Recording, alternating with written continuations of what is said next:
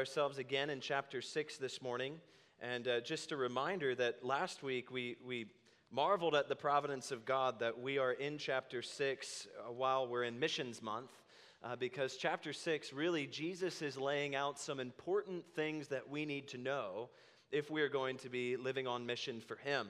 And last week we saw in verses 1 through 6 that Jesus went and took the gospel to his hometown and so should we. That the gospel, our witness for the gospel, starts with our next door neighbors. We looked at the issue of unbelief being an obstacle in Christ's mission. But this morning, we see that Jesus is going to send his disciples out and learn some principles about what it means to live on mission for him. So let me read this text for us. Uh, we're going to cover verses 7 through 13 this morning of chapter 6. Let me read this. He called the twelve and began to send them out two by two, and gave them authority over the unclean spirits.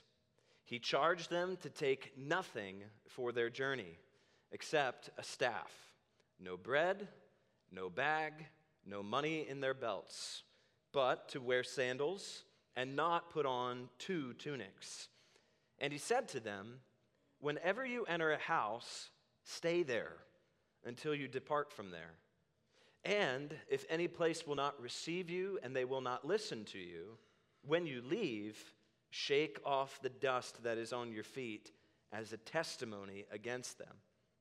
So they went out and proclaimed that people should repent. And they cast out many demons and anointed with oil many who were sick and healed them. Father, as we look at these verses, we pray that the Holy Spirit uh, would be our teacher. And we pray these things in Jesus' name. Amen. Well, out of curiosity, how many of you have ever been on a short term missions trip by a show of hands? Short term missions trip? Okay, good, good. Now keep your hands raised if you have been on a short term missions trip that was led by Grace Church in particular. Okay. Uh, many of you need to go to the meeting this afternoon at 12:15 to learn some of the opportunities we have on hand. I ask the question because today our text really shows Jesus sending his disciples out on what we would call a short term missions trip. He's sending them out for a particular time to go and make the gospel known. Uh, the Bible is very clear that Christianity is a personal faith, but it is never a private faith. True Christians are those who have a desire to spread their personal faith publicly. We want unbelieving people to hear the gospel and to believe. That's why one of our core values here at Grace is God's glory, our focus. We want to see God be glorified where he is not yet being glorified.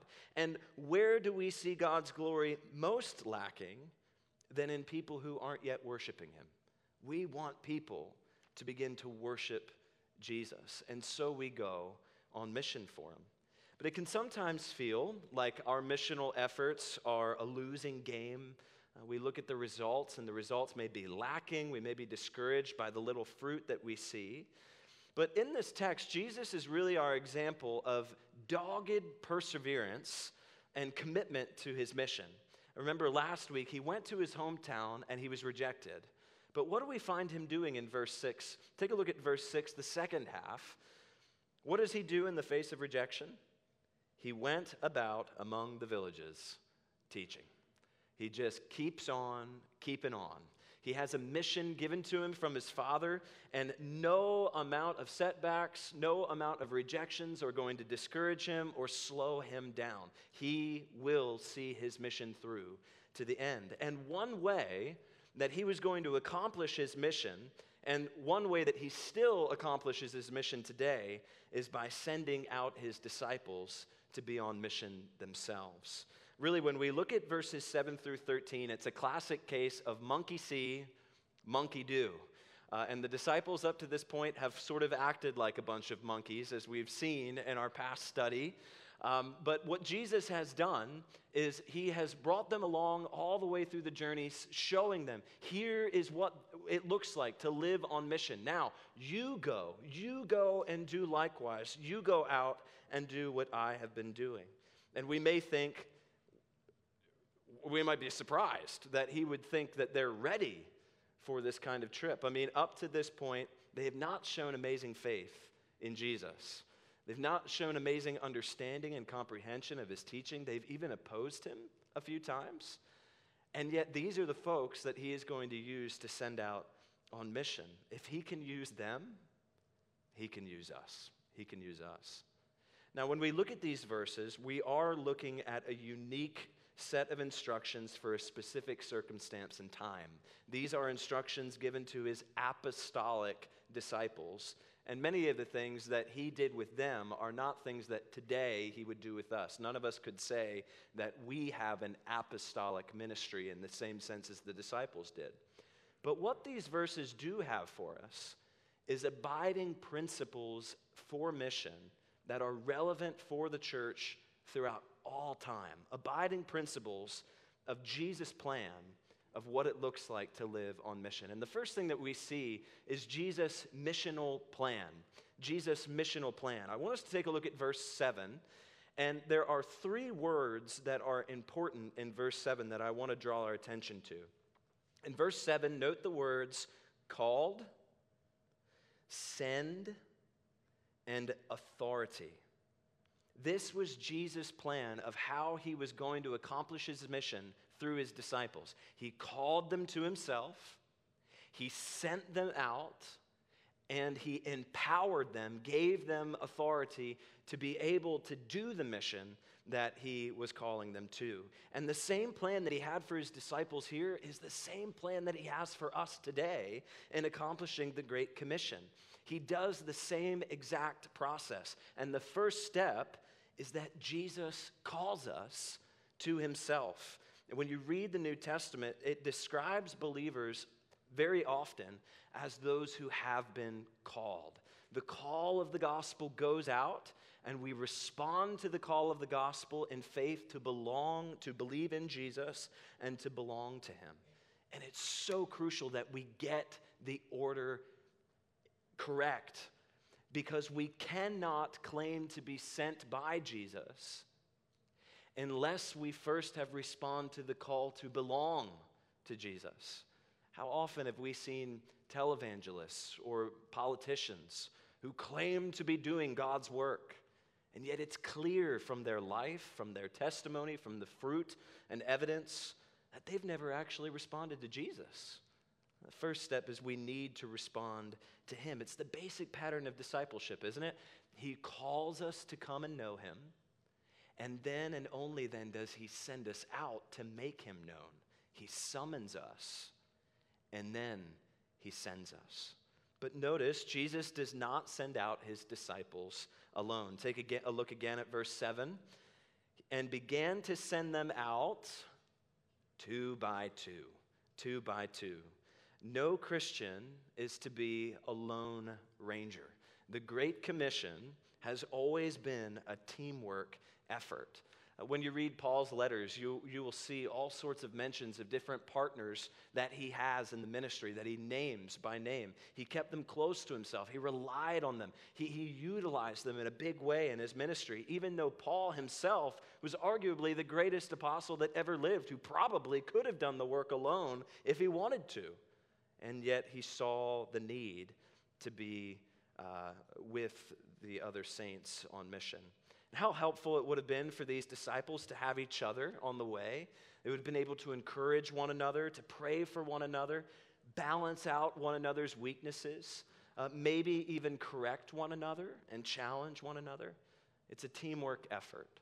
If we are going to be living on mission for Christ, we need to have the fellowship of the saints. We need to be in fellowship with one another. Just like uh, it's no good for a team to have bench warmers, it's no good for a church to have pew warmers. Uh, folks who just come in, sit down, get a little encouragement from the word, sing a couple songs, go and leave, and you never see them again throughout the rest of the week. What avenues are you taking? All the ministries that are on offer here at Grace to get to know your brothers and sisters in Christ, to build meaningful relationships with them so that they can encourage you, you can encourage them, and we can partner together in the mission that Christ is calling us to. But thirdly, Jesus empowers his disciples. Again, in verse 7, he gave them authority over the unclean spirits. Another translation could be, he gave them power over the unclean spirits. The power that would help them be successful in the mission did not come from them themselves or their own ability or their own know how. We know their track record. Uh, left to themselves, they would be like a whole lot like you and me, making a mess of things on their, on their journey. But the glory and the promise was that Jesus would give them the power needed to be successful in their mission. Now, this is a unique apostolic authority and power that Jesus is giving the disciples here, one that we do not share today. But we are promised power from Christ, aren't we? That's why we read in our scripture reading from Acts 1 8. Jesus, before he ascended, he told his church, You will receive power when the Holy Spirit has come upon you. And what will happen when that takes place? You will be my witnesses in Jerusalem and all Judea and Samaria to the ends of the earth. He empowers us so that we may be his witnesses. All of our dependence is on the power that Christ alone gives us. All of our success comes only from him. And that is why I never tire of saying, Grace Church, if that is true, if we are not reliant upon ourselves and our own abilities and know how, we need to be a church that prays together. We need to be asking God to bless our efforts, bless our ministry, bless us with the power of the Holy Spirit. I encourage you to come on out. Uh, to our prayer meeting that happens every fourth Sunday of the month. This we just had one last week. Uh, there was about 20 of us there, guys. It was it was the best prayer meeting we have yet had, I think. There was about 20 of us. Normally, we only pray for about 45 minutes. I think we went about an hour and a half. And what we did uh, last Sunday, we, we all just got together, and each and every person there just shared a name of a loved one or a friend who, who needs to come to know the Lord. And we got to pray for like 30 different names and just put them before the Lord. Pray that we would have wisdom and boldness to know how to share with them. That's the sort of thing that we need to be doing as a church. Do you pray through the missions guide that we hand out every uh, Wednesday in our e prayer? Uh, if you don't have our e prayer, I encourage you to sign up for that. Every single day, there is a missionary to be praying for. Today's missionary uh, missionaries are Paul and Louise Kluetter. We're praying a blessing upon their mission in France. We need to be a people who rely upon the power of God through prayer. So, first, we see Christ's plan for mission. He calls us, He sends us, He empowers us. And secondly, Christ shows us uh, missional packing, that Jesus will providentially provide for His disciples. In verse 8, Jesus gives the packing list for the missions trip. Uh, I remember when I was in youth group and we would go on missions trip, our youth pastor used to give us a very detailed packing list of things that we should bring and things that we should not bring. And oftentimes, every time, the things that we should bring far outweigh the, the few things that we should not bring with us. But here in verse 8, it's the opposite. The things that Jesus did not want them to bring far outweigh the things that they were supposed to bring.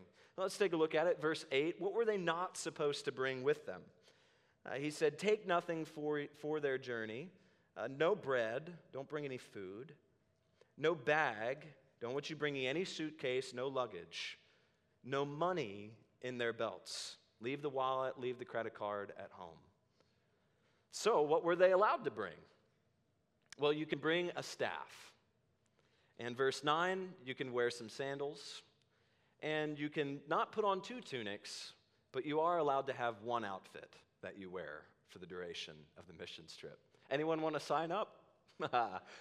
you're allowed a walking stick, you can have some shoes, and wear something breathable because you're going to be on the move. Imagine, imagine you showed up to a, mission trip, you're about to leave, we're going to send you off to the airport, and you come with your suitcase, and we just say, Oh, we'll take that. We throw it in the dumpster, and then say, Okay, off you go, off you go. I don't think you'd be very happy going on that missions trip. What is Jesus doing here? What is he trying to teach them? Jesus wanted the disciples to be in complete dependence on the providential provision that God would give them every step of the journey. He wanted them to believe and have faith that God will provide. He wanted them to walk by faith and not by sight. So much so that in verse 10, in verse 10, he says, Whenever you enter a house, stay there until you depart from there. In other words, wherever you, wherever you end up setting down and making base, accept the hospitality that's there, no matter how good or how bad it is. Don't go looking for greener, brighter pastures. Just stay put. God will provide for all your needs. What about us? Jesus wants us to live on mission in complete dependence on the provision that He will provide. He wants us to depend on Him, not on our stuff. I did some research this week, and I was shocked to, to, to find out that um, the average American income, the, the median income for Americans is roughly about $70,000. And if you fall within that realm of money, you represent the top 4% of the entire world's wealth. Top 4%, not just of the nation, of the entire world. So you look at that spinny thing that has the world printed on it that you'd spin around, the, the globe.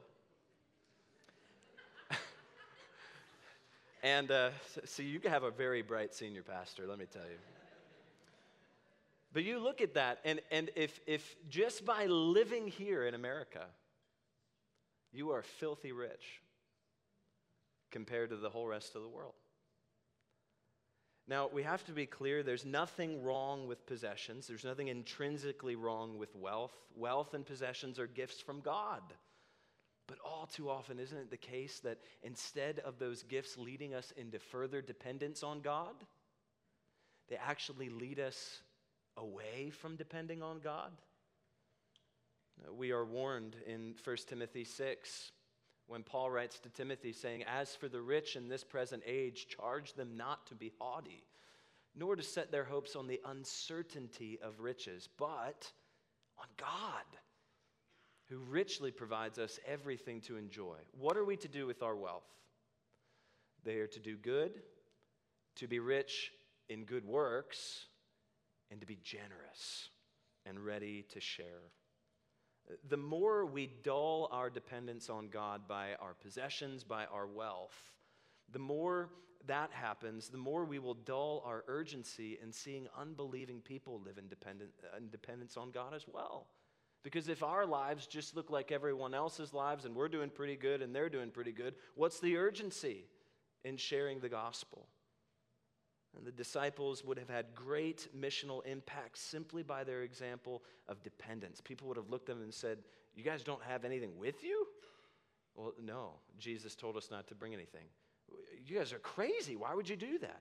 Well, because, because we believe that Jesus is going to provide all along the way. We're told again in 1 Timothy 6 godliness with contentment is great gain. We brought nothing into the world, we cannot take anything out of the world if we have food and clothing. With these, we will be content. In our Christian pilgrimage in this world, we pack light. We pack light. We do so because we want to be as freed up as possible to either give or go, to give to the mission of Christ or to go wherever He would send us. And in order to do that, we have to pack light. We have to pack light. Well, the missional plan, the missional packing, and then thirdly, the missional purpose. Uh, Jesus tells the disciples to do something very, very strange in verse 11. Um, in verse 11, take a note of it. He says, If any place will not receive you, and they will not listen to you, when you leave, shake off the dust that is on your feet as a testimony against them what the Jews used to do when they would go into Gentile towns or Gentile areas, uh, when they were leaving those areas, they would um, make sure everyone was looking at them. And as they were leaving, they would take their shoe and they'd just wipe off the dust. And in the Jewish context, unfortunately, it was, it was a sign of their self righteousness. We're the clean ones. You're the filthy ones. We're the chosen ones. And you are the ones who are not chosen. Jesus wants them to redeem what this uh, common Jewish practice was by doing this in every area that was rejecting the gospel. Not out of a sense of self righteousness but as a testimony of God's righteousness. This shaking the dust off of their feet would be a prophetic sign of the seriousness of rejecting the gospel. Jesus wanted the disciples to prioritize in their mission, above all else, the glory of God above the approval and opinion of man. It may seem like a rude thing for Jesus to want the disciples to do, but it would have been a striking statement to all who rejected the message of the gospel that the disciples were concerned about God's honor and God's glory, and they were also concerned about the welfare of the souls of those who are rejecting his message. Friends, it's so important when we think about our mission as a church that we always esteem God's glory higher than we think about our concern for people. That, that, may sound striking, but think about if you flip the order around. And our first concern is about helping people, and a secondary concern is about glorifying God. Then, when people do not want to listen to the Word of God, then we'll throw God's glory away in order just to help people. But if we have God's glory as the supreme focus, we truly can help people by pointing them to the God who made them and the God who can save them. And we should never be cavalier about people's rejection of the gospel or accidentally insinuate that sin is, is no big deal. Uh, think about if, if you were, if, if your doctor knew that you had a disease that was going to kill you, that was very treatable, but out of his nervousness to tell you that something was wrong with you, or you know just because he wanted to seem like a nice guy and not give you bad news he never told you about this disease. Would you feel loved? Or would you feel betrayed? Paul tells us in 2 Corinthians 4 we have renounced disgraceful, underhanded ways. We refuse to practice cunning or to tamper with God's word, but by an open statement of the truth, telling people the truth clearly, we would commend ourselves to everyone's conscience, in the sight of God. To truly love people, we need to talk to them and be honest with them about their danger of sin, the danger of sin. We need to tell people lovingly, gently, never rudely, never in a condemning way, but with clarity and concern. We need to be telling people sin destroys our lives, sin keeps us from a spiritual relationship with God, sin keeps us from eternal life in heaven. And if we are going to be clear about these things, it requires that we actually open our mouth and proclaim the message. Take a look at verse 12. Verse 12, what did the disciples do? They went out and proclaimed that people should repent. The note of repentance was on their lips. It's interesting in Luke's gospel when he talks about this uh, and talks about what the disciples did when they went, he says they went out and preached the gospel. So, what, what, what, what, are, we, uh, what are we to understand? Proclaiming repentance and preaching the gospel are one and the same thing. To preach the gospel without talking about repentance is to not preach the gospel. The seriousness of sin is what makes the good news good news. I love Carl Trueman's uh, quote in one of his books, uh, talking about getting evangelism right. He says this He says, To the one who has been told that he is under the damning wrath of God because of his failure to fulfill God's law, grace comes as a serious thing with serious consequences. And he receives it with joy and gladness and revels in his subsequent freedom, a freedom shaped at a deep level by his understanding of God's holiness.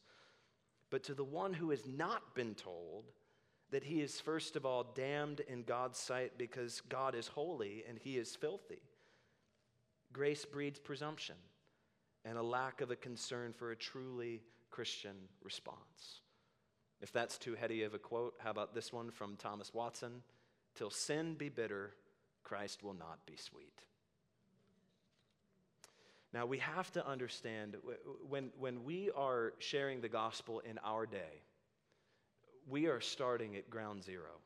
Uh, in our day, we can no longer assume that people have even the basics of the gospel message in their mind, know about it, or understand it. I'm, I'm continually amazed at people that I get to engage with, either in the office or, or out when I'm about, um, how little people actually understand uh, even the basic way of salvation. In our day, we are actually having to relay the very foundation of what it means uh, to, to believe in the gospel. If we are going to be those who proclaim the message of repentance and preach the gospel, there are some things that we need to be absolutely clear about in our message. What does faithful evangelism require? Three things, I think. Number one, when we are evangelizing, we need to tell people who Jesus is. Who Jesus is. We're at the point today where we actually need to explain to people who this Jesus is. Uh, Jesus, we need to tell people, really existed. He was a real man, but he was more than a man. He is God. He is the Son of God, and he is the Lord and Savior of all. That is who Jesus is. Number two, whoops, number two, we need to tell people what he came to do. What he came to do. Uh, he didn't just come to preach uh, about how you can live a good life. He didn't just come to, to show an example of love and peace and unity to all mankind. He had a particular mission and his mission consists of his life, death, and resurrection. So we need to tell people clearly first of all, Jesus came to live a perfect life. He came to live a perfect life so that his perfect track record could be credited to us. Secondly, he died. He died on the cross so that our sins would be placed upon him in his death. And when he died on the cross, he was paying the debt that we owe to God for sin. He was taking our sins upon himself to cancel them out. And then, thirdly, we need to talk about his resurrection, that he rose again from the dead in order that we too might have the hope of rising from the dead in eternal life as well, and that we might experience newness of life through him. And then, thirdly, we have to tell people why it matters. We have to be crystal clear. It matters because we're sinners. It matters because we have defied God. It matters because we remain condemned in our sin unless what Christ has done for us is applied to our lives. And then we need to tell people how to apply it. All Jesus asks is that we trust what he has done on through his life, death, and resurrection, that we trust that it is sufficient for our salvation. We don't bring any good works into it. We don't uh, have to, to hope that somehow we live a good enough life that he'll accept us. Salvation is by faith because God is gracious. That's the message that we need to be clear on. We can't just go around telling people, well, God really loves you. It is a great plan for your life. Or invite the Lord Jesus into your heart. What do those things mean? Uh, we live in a day where we need to be absolutely clear about what the way of salvation is. To help us with this, I think a great book is Honest Evangelism by Rico Tice. We read this as a men's ministry um, sometime and it was very good. It's this is an and listen, if you're not a reader, look how thin this book is. You can do this. You can do this. It's uh well, I won't tell you how many pages it is. It's a good book. Uh, what he does, he, it, the, the subtitle is How to Talk About Jesus Even When It's Tough. He doesn't give you a programmatic kind of evangelism. He helps you know how to share Jesus in a way that just opens doors in the middle of normal conversations with people, to make talking about Jesus and the gospel just a normal part of who we are. Um, there's a, a, QR code up there if you're interested in getting this book that it will take you right to a link of Amazon uh, helping you to get that book. And uh, we, we encourage it to you. But lastly, in this text, the missional pain line. They went out, and so should we. In verse 12, they went out, proclaimed that people should repent, and they cast out many demons and anointed with oil many who were sick and healed them. Uh, how nerve wracking must this have been for the disciples? Here they go, they, have got nothing with them, they don't really know where they're going, uh, they know this isn't going to be easy, but they went. They went and they opened up their mouths. They spoke the message of repentance and faith in the Lord Jesus Christ. They crossed the pain line. Rico Tice talks about our need to cross the pain line. That moment in the conversation where you're like, I know I should talk about Jesus. I know I should talk about Jesus. I know I should talk about Jesus. And then you finally cross the pain line. You open the door and off you go. They crossed the pain line. And what happened as a result? Surely they were rejected in some places. But in verse 13, they also experienced great success at the Lord's hands. Verse 13, they cast out many demons and anointed with oil many who were sick and healed them. Or to apply it to our day using Acts 2:47, and the Lord added to their number day by day those who were being saved. Friends, are we willing to cross the pain line? Uh, to close, I just want to read uh, from Rico Tice's book here. He says this in closing If you live in the West, you live in a culture that is increasingly hostile to Christianity. That's just how it is. In the UK, he's British. I think we're pretty much at the point where to hold Christian values and to speak Christian truth is to get hated. In the US, it seems like that's where it's heading as well. And elsewhere in the world, it's far, far worse. The level of persecution we risk when we talk about Christ is nothing compared to what our brothers and sisters around the world face simply for following Christ. But this is only half of the story. I put it first because it's the half that usually gets hidden or missed out altogether. Evangelism does hurt. You do risk your reputation and relationships if you're going to talk about Jesus. There is increasing hostility to the gospel message. But there's something else going on too. There is also increased hunger. The same rising tide of secularism and materialism that rejects truth claims and is offended by absolute moral standards is proving to be an empty and hollow way to live. And that means that, excitingly, you're more and more likely to find people quietly hungering for the content of the gospel, even as our culture teaches them to be hostile towards it. He goes on, he says, Have you ever tried to talk about Jesus and felt weak, scared, like your legs were made out of jelly? and a message that sticks in your mouth and sounds halting even as it leaves your lips, you're in good company. That's what Paul the Apostle felt. It would have been the easiest thing in the world for Paul not to cross the pain line, not to stand up and talk about Jesus, not to risk the rejection and mockery.